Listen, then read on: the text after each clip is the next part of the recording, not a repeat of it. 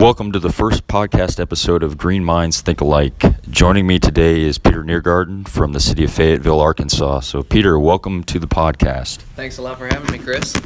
All right, so we're here in uh, Durham for uh, our annual Southeast Sustainability Directors Network meeting. Um, so, if if uh, some dignitary was in in the elevator at the Aloft Hotel today, what would be your elevator speech about what it is that you do?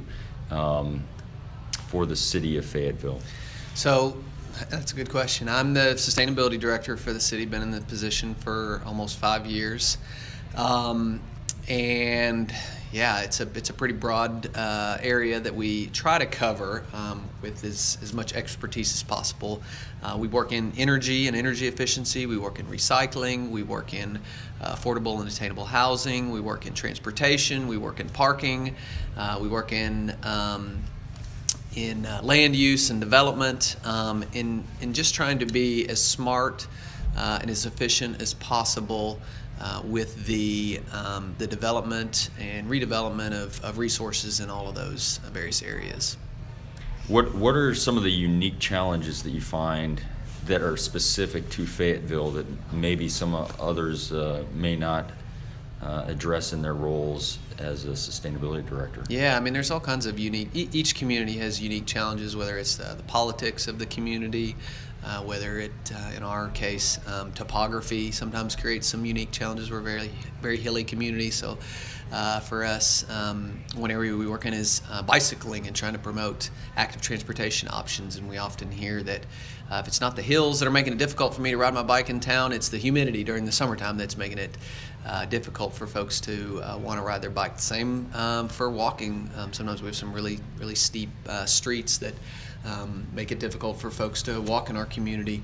Uh, we're also um, a, a, pretty progressive community in uh, um, in the southeast, and um, uh, a lot of times communities around us don't always we don't always see eye to eye on on uh, on issues. Uh, and so sometimes we have political differences of opinions in the community and with our uh, surrounding communities. So that's uh, can be sometimes a challenge for us. And just any um, you know, in working in local government, I think uh, in any any government, uh, generally there is uh, the status quo, and uh, the job of the sustainability director is to try to make change, change for the better, hopefully. Um, and the status quo a lot of times has a significant amount of inertia associated with it, and so just overcoming that uh, inertia associated with the status quo. We've always done things uh, this way, so why would we want to change? Um, can be difficult and challenging. One thing that I always find of interest is you know where the sustainability office is sort of housed within the government organization where does it fit within the city of Fayetteville? Sure. So Fayetteville is a strong mayor form of government. So our mayor is our chief executive. Uh, unlike many cities that have city managers, um, and under our mayor we have three chiefs. We have a police chief, a fire chief, and a chief of staff. Um, and then under our chief of staff, there's several um, department directors, and I'm one of the department directors, along with Parks and Recreation, Transportation, Utilities, Development Services, HR, uh, that works for um, for our chief of staff. Okay, excellent. Yeah, and we have a, um, uh, a fairly, I think, robust office for a community our size. We're uh, just shy of 80,000 uh, citizens, third largest city in the state of Arkansas, also home of the University of Arkansas. Uh, we have three and a half um, staff members in our sustainability office. So myself as the director, I have a sustainability project manager, a uh, long-range planner that works for me, and then a part-time bicycle coordinator that works in my office. Where do you sort of find the generation or innovation for ideas or policies and procedures that you might look at implementing in Fayetteville?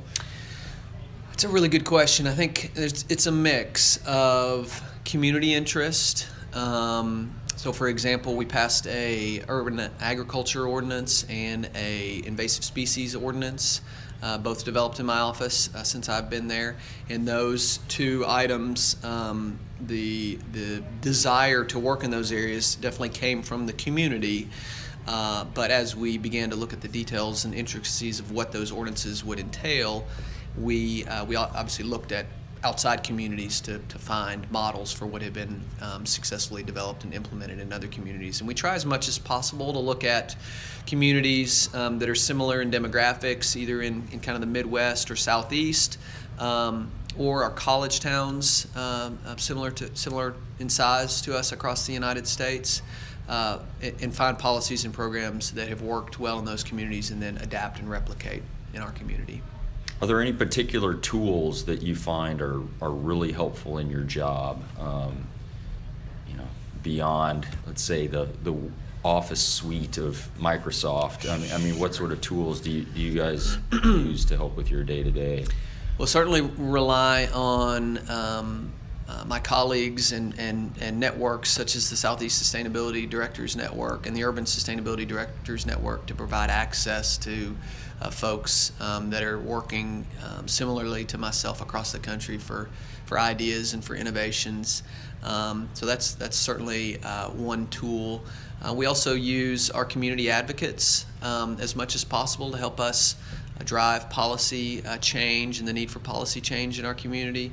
You know, it's one thing for my office to say, to, you know, go to the administration or the mayor and say we need to do this, uh, but if they're hearing from it, uh, hearing about it from citizens, and citizens are uh, talking to the, directly to the mayor's office or to our city council members who are talking to the mayor's office, um, then that begins to start a larger conversation and can really uh, help be a, a greater driving force for, for making change happen.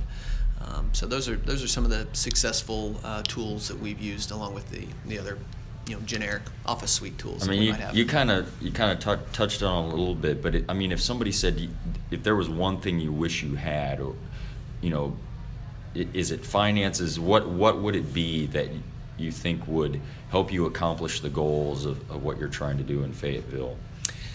always always glad to have more money and more staff, um, but those are generally in in uh, short demand. Um, but uh, uh, you know, more time, I suppose, would be another Yeah, great asset to have. You know, there's never enough hours in the day to get everything done that you want to get done.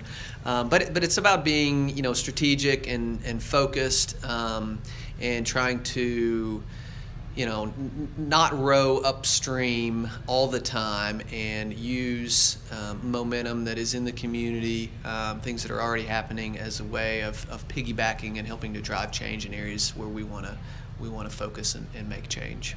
How do you deal with resistance or people that may look at sustainability and sort of, you know, as greenwashing or other things? What have you What have you done to sort of, either personally or you know, politically? How do you handle that those resistances that Sure. you run up against? Yeah, so my strategy generally is to try and engage those individuals or that resistance and not necessarily uh, try to change their mind, but at least understand their perspective and make them feel heard, that they're not feeling like their concerns are being discounted or discarded.